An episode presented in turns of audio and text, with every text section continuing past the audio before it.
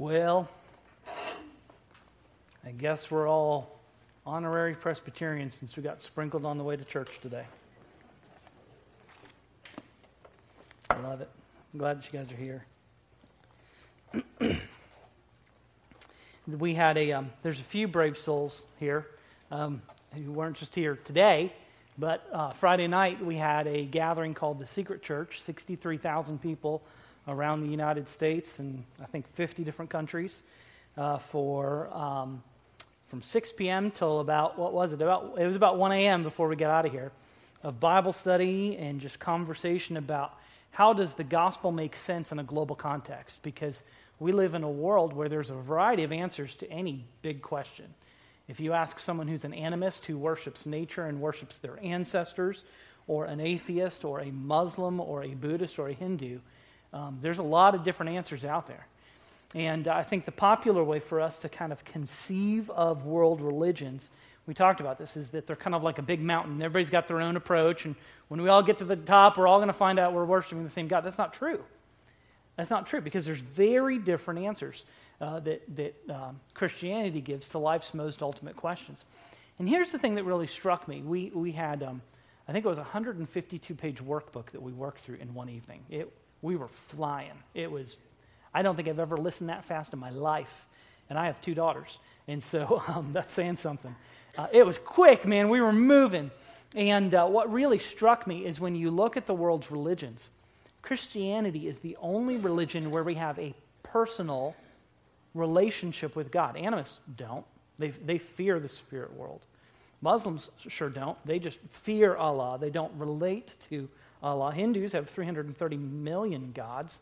B- Buddhists don't believe that God is personal, it's just kind of this thing that's out there. And atheists have no God but themselves. And so there's, we're really in a really unique situation and setting in the economy of the world's religions because we have a personal God. And yet, here's the thing uh, most of you have grown up in church and you know this, but you kind of live like God is so big and so transcendent that he doesn't care about your stuff. We think that God is remote and detached and uninvolved, and God is so transcendent and huge, and he is. But we go beyond that to think that he ignores our situation, that he's so high and lifted up that the stuff that we have to deal with is so beneath him that he is just unmoved and uncaring. Perhaps in your darker days and your sadder moments, and the not best moments of life, you lay in your bed at night and you point your prayers at the ceiling and you feel like they don't get any higher. And you go, why would the God of the universe be concerned about my junk? We know that it's not true, that we have a personal God who relates to us. And I'm so glad this morning to be able to direct your attention to Genesis 18. Because in our passage this morning, I think that kind of perverted view of a God who is transcendent to the exclusion of his personal involvement in our life, that view is going to get exploded. We're going to take we're going to take the bat of the Bible and knock that idea of God out of the park this morning. And so I hope that you'll join me in um, Genesis 18. Uh, we're going to look at verses 1 through 15, but we're going to start with verses 1 through 8. and as good Baptists, we believe that there are two ordinances uh, the Lord's Supper and baptism. We uh, celebrate, we observe the Lord's Supper. But I'm going to shock you guys this morning because you're going to find out something else that Jesus did that you didn't know about. It's called the Lord's lunch. We're going to observe the Lord's lunch in Genesis chapter 18, verses 1 3. Have you heard of the Lord's lunch before? You've heard of the Lord's Supper. Well, I want you to look with me and I want you to see.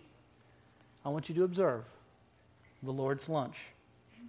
Then the Lord appeared to Abraham at the oaks of Mamre while he was sitting in the entrance of his tent during the heat of the day. He looked up and he saw three men standing near him.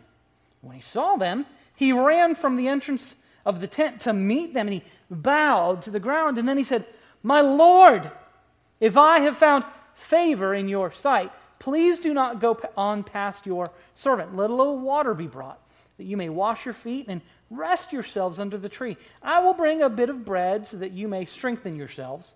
And this is why uh, This is why you can have you passed by your servant's way. Later you can continue on. Yes, they replied, do as you have said.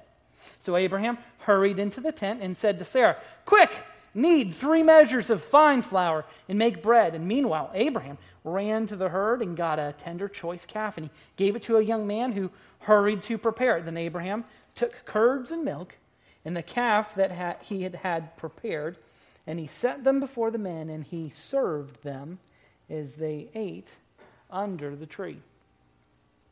Now, I got to get this out of the way because my wife is going to get me for this if I don't say it. Did you notice that Abraham said, Hey, I'm going to bring you bread? And then he ran into the kitchen and said, Hey, make some bread. Okay, so let's just get that out of the way. I do that all the time. Hey, you want to come over for dinner? Hey, sweetie, we got people coming over for dinner. Um, so listen, Abraham's a man just like me. Thank God.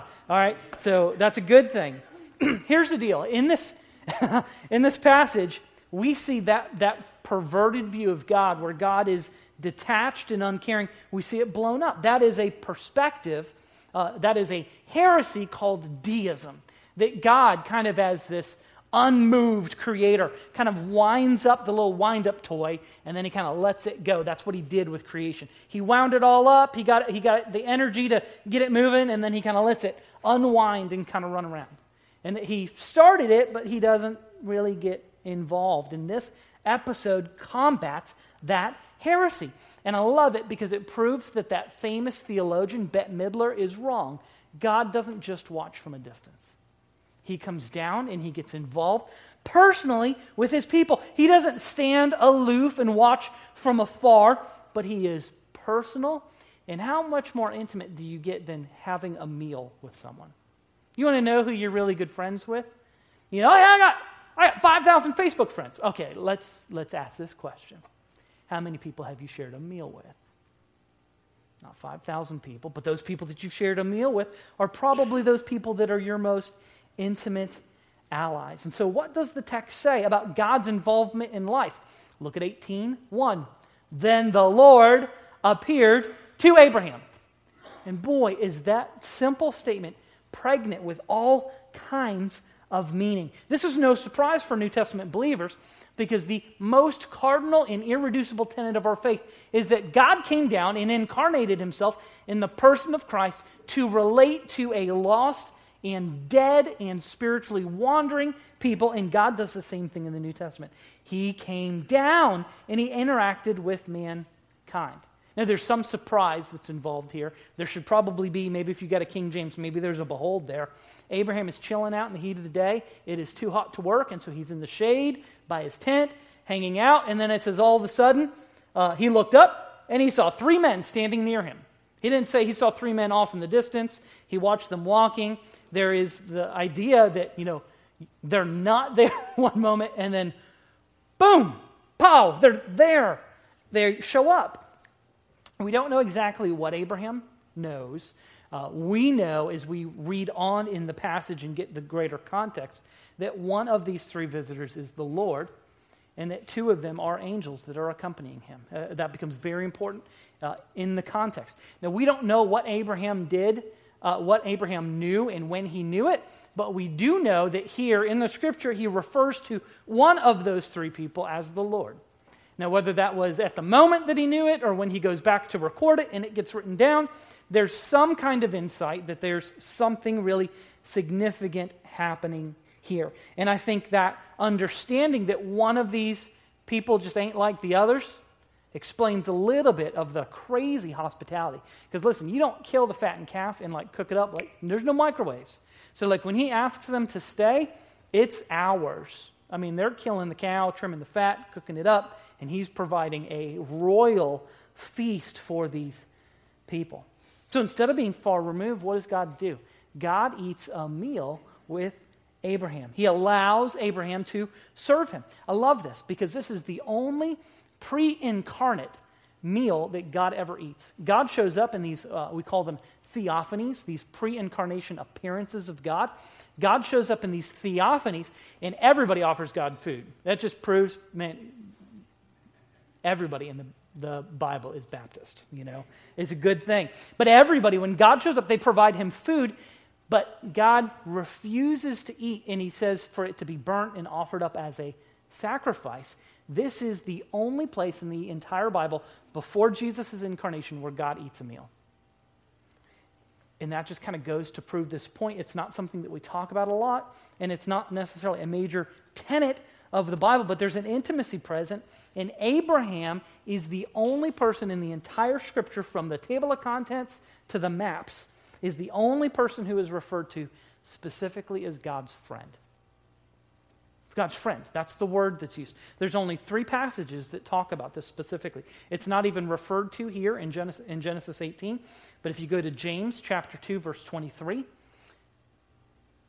Second Chronicles chapter 20, verse 7, or Isaiah 41, verse 8, they all make reference to Abraham as the friend of God.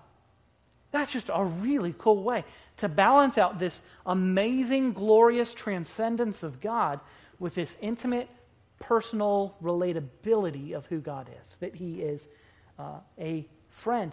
And while that is specifically applied to Abraham, by extension, as Abraham's children, it applies to us too.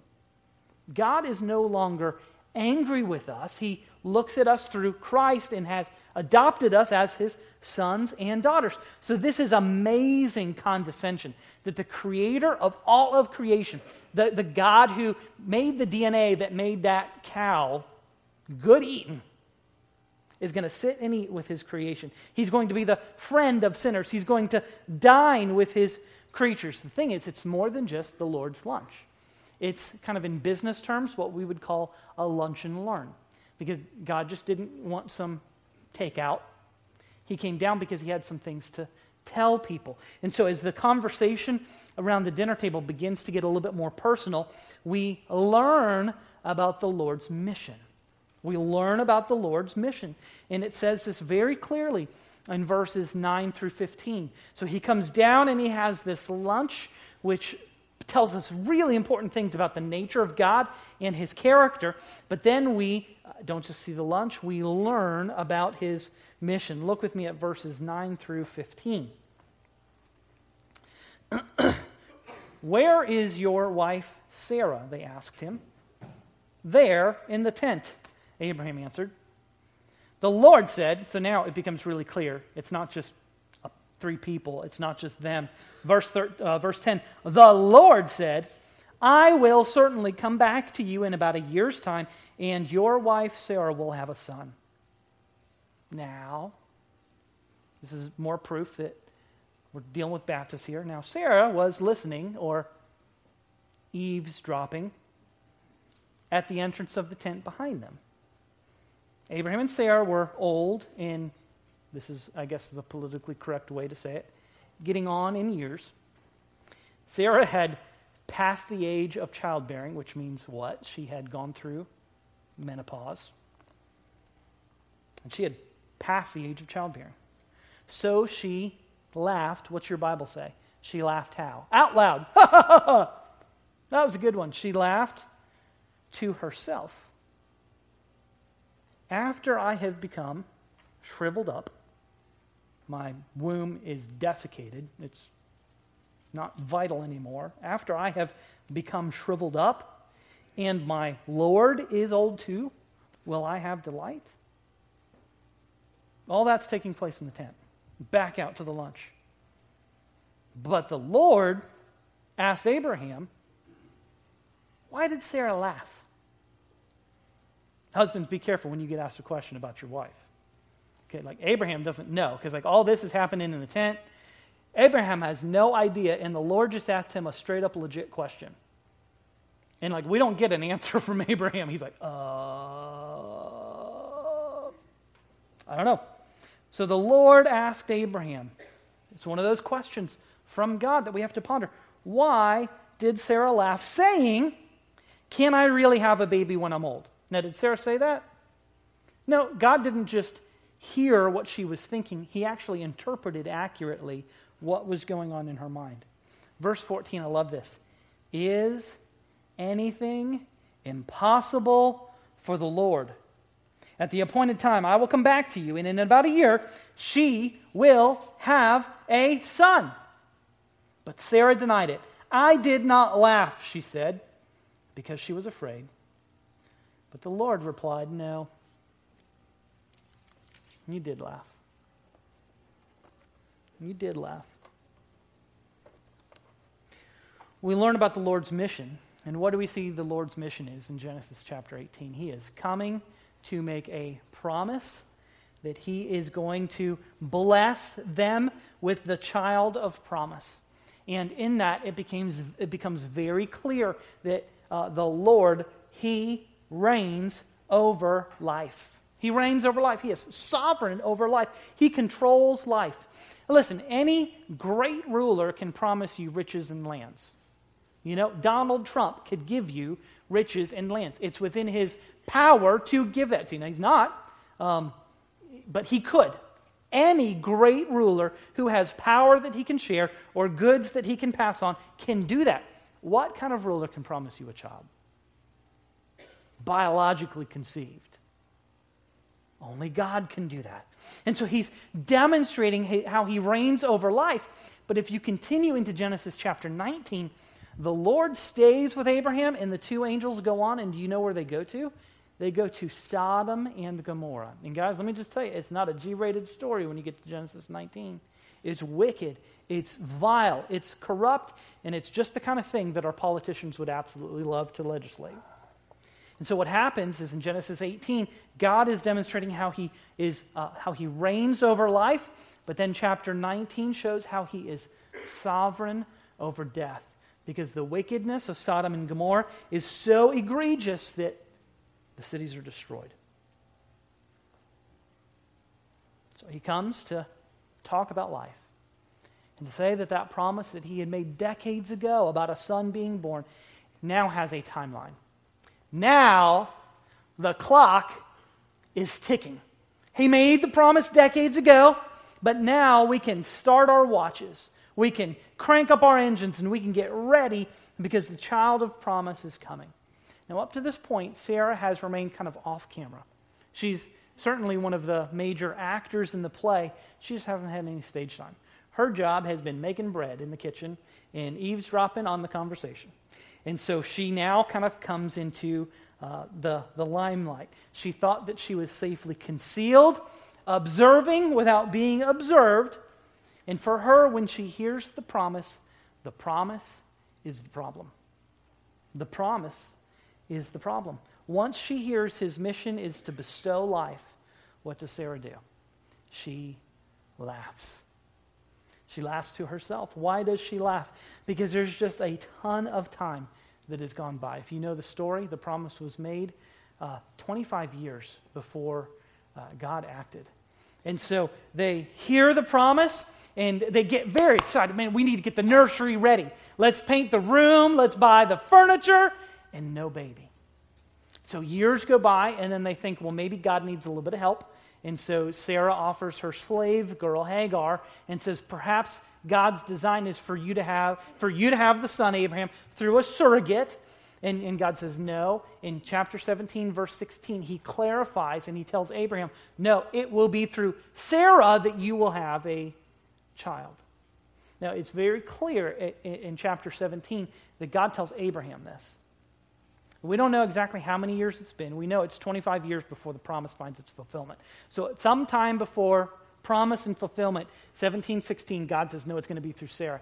And I just have to wonder because Abraham is a, a, a husband just like I am.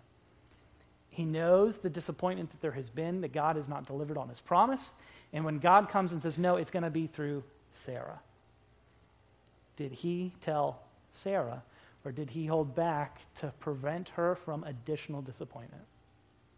He maybe treasured it up in his heart and hoped that God was really going to be true to his promise, but he wasn't about to speak it and to claim it because then there's an accountability and there's the potential for more disappointment on top of the dis- disappointment that is already there.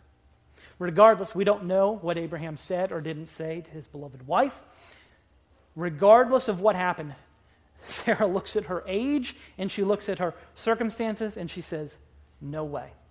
No way. Now, Abraham's age is definitely a factor too. But we know in Genesis 24, Genesis 25, once Sarah dies, Abraham gets remarried to Keturah and he has kids with her.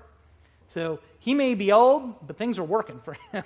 and so the issue, the main issue, is Sarah knows this is a biological and natural impossibility. It's not going to happen. It, it is not possible. It's because she's focused on the wrong thing. She's focused on the obstacles, and she's not focused on the creator of all life, who can say it and you can take it to the bank. Well, now the visitor, this mystery man, clearly reveals himself. Because Sarah, again, has been off camera, and while she has hidden herself behind the tent, her thoughts and her attitudes and uh, the th- secret things of her heart are clearly laid bare to this mystery man. And so we go back out to the lunch, and God says to Abraham, Why did Sarah laugh? And when she, you know, what's she doing? She's eavesdropping on the whole thing, she thinks she's safe. Now, it's not just she's listening to this conversation between Mystery Man and Abraham. Now she's the topic of conversation. And she comes running out of the tent, and when she is confronted with her sin of disbelief, what does she do? She lies. I didn't laugh. Guys, here's the thing not believing God is a sin. Disbelief is a sin because it implies that God is a liar, that what he says cannot be trusted. And here's the thing that's so bad disbelief leads to other sins. Private disbelief, laughing at God, when confronted publicly, leads to bold faced lying to the face of God. It, disbelief is never simple, it's always complex. And here's the thing I go, Sarah, you got to get better at this whole lying thing. You could have at least made excuses. Say, no, I didn't laugh. I was clearing my throat. No, I, I, didn't laugh. I was thinking about something really funny that Ishmael did. I was giggling at that. She, she didn't even try to make excuses. She just bold faced lied to God Himself. Said, Yeah, hey, uh, so I don't know how you know that I laughed because I did it in my mind, not with my mouth. And you're asking my husband a question that he has no clue about because he didn't hear me laugh. You're saying, Why did Sarah laugh? I didn't laugh. If you're going to lie, lie to God, or if you're going to laugh at God, don't lie because He sees through it. There is no fooling Him. And after asking Abraham this penetrating question, why did Sarah laugh? He follows it up with another question in verse 14. He says, Is there anything too difficult or too wonderful for the Lord? What an amazing question.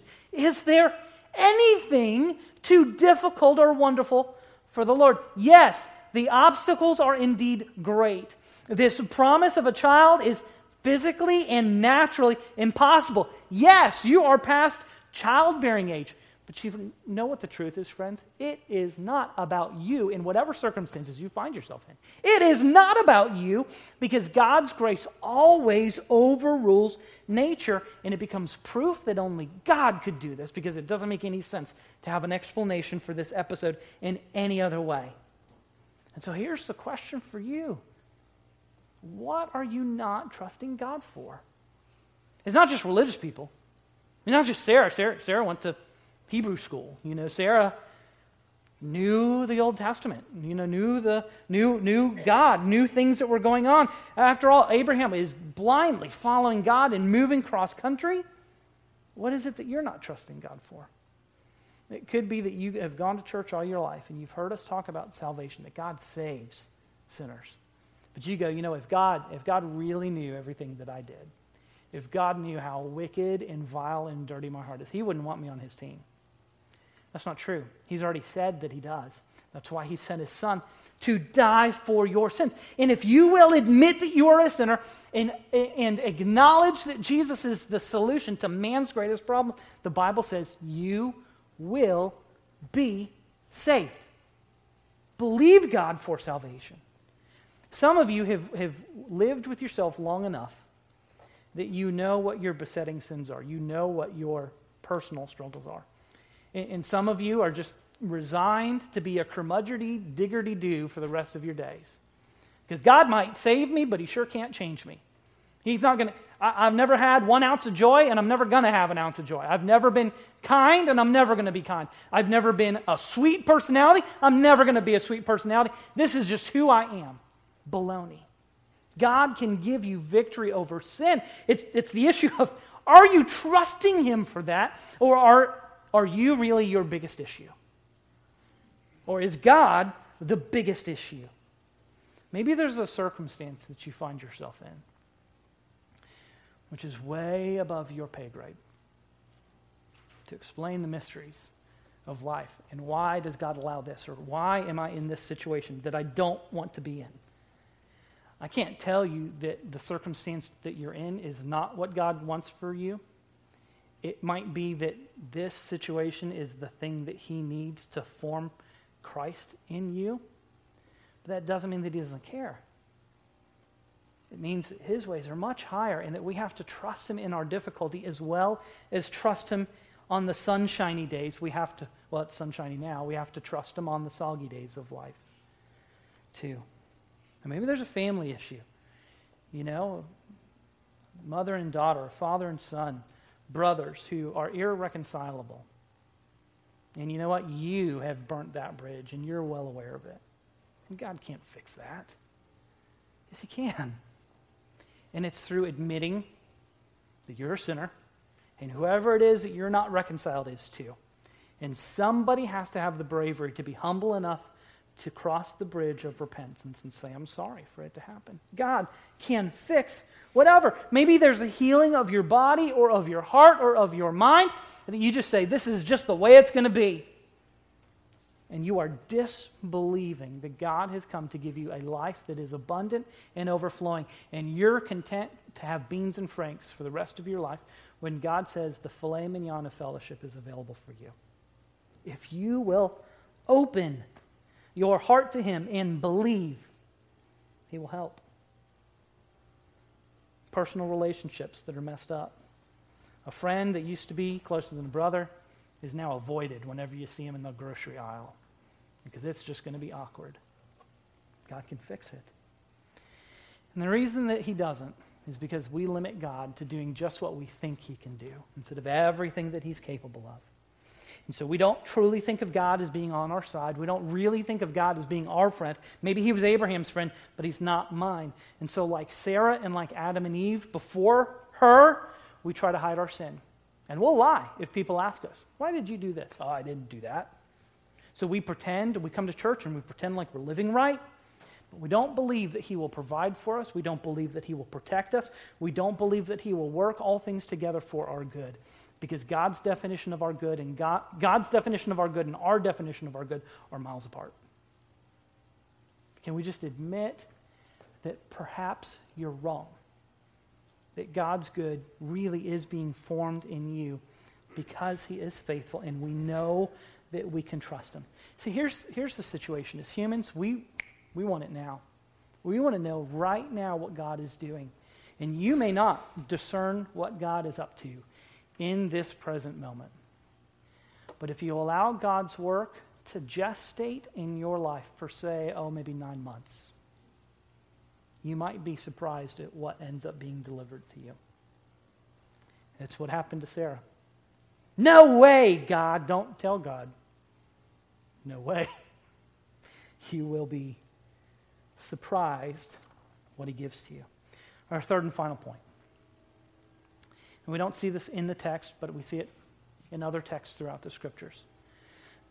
and I love this. It is magnificently sweet, uh, juicy sweet, like running down your chin sweet when you bite into it.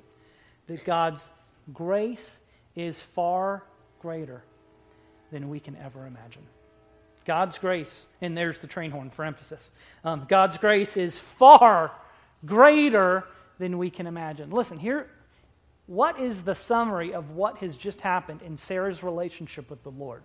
He has come and told her a glorious truth that she, at this time next year, will have a kid. And she says, that's the Hebrew um, for that. It's really hard to pronounce, just you got to get the lips moving. And then, when confronted with her sin, what does she do? She bold faced lies. Parents, have you ever had a kid that's lied to you? It is not going to be good for somebody. And it, it, it's not going to be the parent who has a bad day. You know, because, like, for some of us, if we've had a friend that's lied to us, that may be the only thing that we need to break off the friendship. Okay? Sarah has just disbelieved God and then added to that by laughing in, laughing in his face and lying to his face. And so God would be well within his prerogative to cut her off, to curse her, and to remove any blessings that he's promised her. And that's exactly what he does, isn't it? No. No. Instead of punishment, what does she receive? Three things. Number one, she receives faith. She receives faith. Um, while our story really only reports what happens in this immediate incident, we know from other passages of Scripture that this uh, conflict, this episode, engendered, caused faith to be born in Sarah's life. Uh, look at Hebrews chapter 11, verse 11. It'll be on the screen.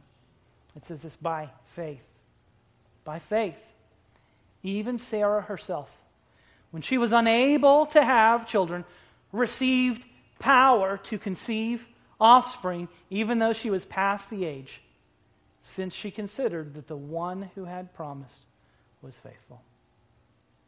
Sarah walks out of the tent an unbeliever, and she walks back in believing God. What has happened? she has had an encounter that has changed her. And she has gone from being a person with no faith, laughing and lying in God's faith, face, to a person who receives the ability to conceive even beyond the proper time of life once she considers the one who has made the promise to be faithful. That's amazing. And I love this because we tend to think that Old Testament believers, New Testament believers are so different. But Abraham and Sarah trusted God and looked forward to a promised son, Isaac. New Testament believers look back and see the glorious fulfillment of that greater son, Jesus Christ. And so our circumstances, our faith is the same. Uh, the essence is the same. The perspective is just different, looking forward or looking backwards. Because the promise was not just Isaac, it was this great and mighty nation of kings and rulers and blessings to the end of the earth that never were fulfilled in Isaac, but in Isaac's greater son, the Lord Jesus Christ. Number two, Sarah received laughter. She received laughter. That's Isaac's name. It means a good belly laugh.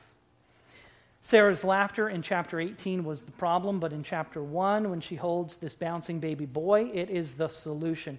Her unbelieving and scoffing laughter gets transformed into the laughter of joy and thanksgiving. Isn't beautiful? Laughing in derision now becomes laughing at the unconceivable bounty of God. Number three, Sarah received praise. She received praise. In 1 Peter chapter 3, verse 6, Sarah is held up as an example of faith from Genesis chapter 18. And if there's anything that we have seen in Genesis 18, it is not that Sarah is an example of faith. But I want you to listen. Actually, I'm going to read 1 Peter 3, 5, and 6. It's not going to be on the screen. It says this For in the past, the holy women who put their hope in God also beautified themselves in this way by submitting to their own husbands Verse 5, ju- uh, verse 6, just as Sarah obeyed Abraham, calling him Lord. You have become her children when you do what is good and are not, are not frightened by anything alarming. Where in the world did Sarah call Abraham Lord? Only one place. Only one place. Hidden in the tent, having a dialogue with herself, saying, Is it possible for me to have a kid when I'm past childbearing age and my master as well is advanced in years. Here's the most beautiful thing about this whole thing is uh, we're told that she modeled a gracious submission by calling Abraham master. And in Genesis 18 12, in the midst of her laughing at God and then lying about her disbelief, God doesn't choose to memorialize her lack of faith. He pulls out the one little bitty tiny thread of faithfulness and he puts it down in 1 Peter 3 6 to be held up as an example for all time of someone who trusted God. So the promise this morning no matter how much you don't trust him, he will remember your faith, as small and as tiny as it is, if it is placed in the right object. And that object is not you, it's him. So this morning, don't be disbelieving. Believe. Trust him. Follow him. Because the blessings that God promises to his children only come when we trust him and obey him. Would you pray with me, please?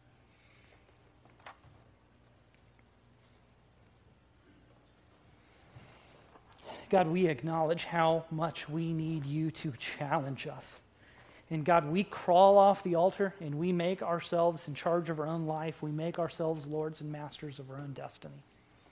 And God, we ruin ourselves when we do this. We allow our joy to be stolen. We allow you to become distant. And God, we need you desperately. You don't assault us and uh, force yourself upon us. You are a gracious King and Master. And you only come where you are welcome. So, God, I pray today that with your grace, your mercy, your kindness, and your love, that you will overcome the ramparts of our defensiveness, that you will allow us to let down the drawbridge of our own sovereignty. And in our hearts, you will allow us to bow before you and to trust you. You never promise us that it will be easy, but you promise us that it will always indeed be good because you are good. So, God, we trust you imperfectly, partially. Help our unbelief. In Jesus' name we pray.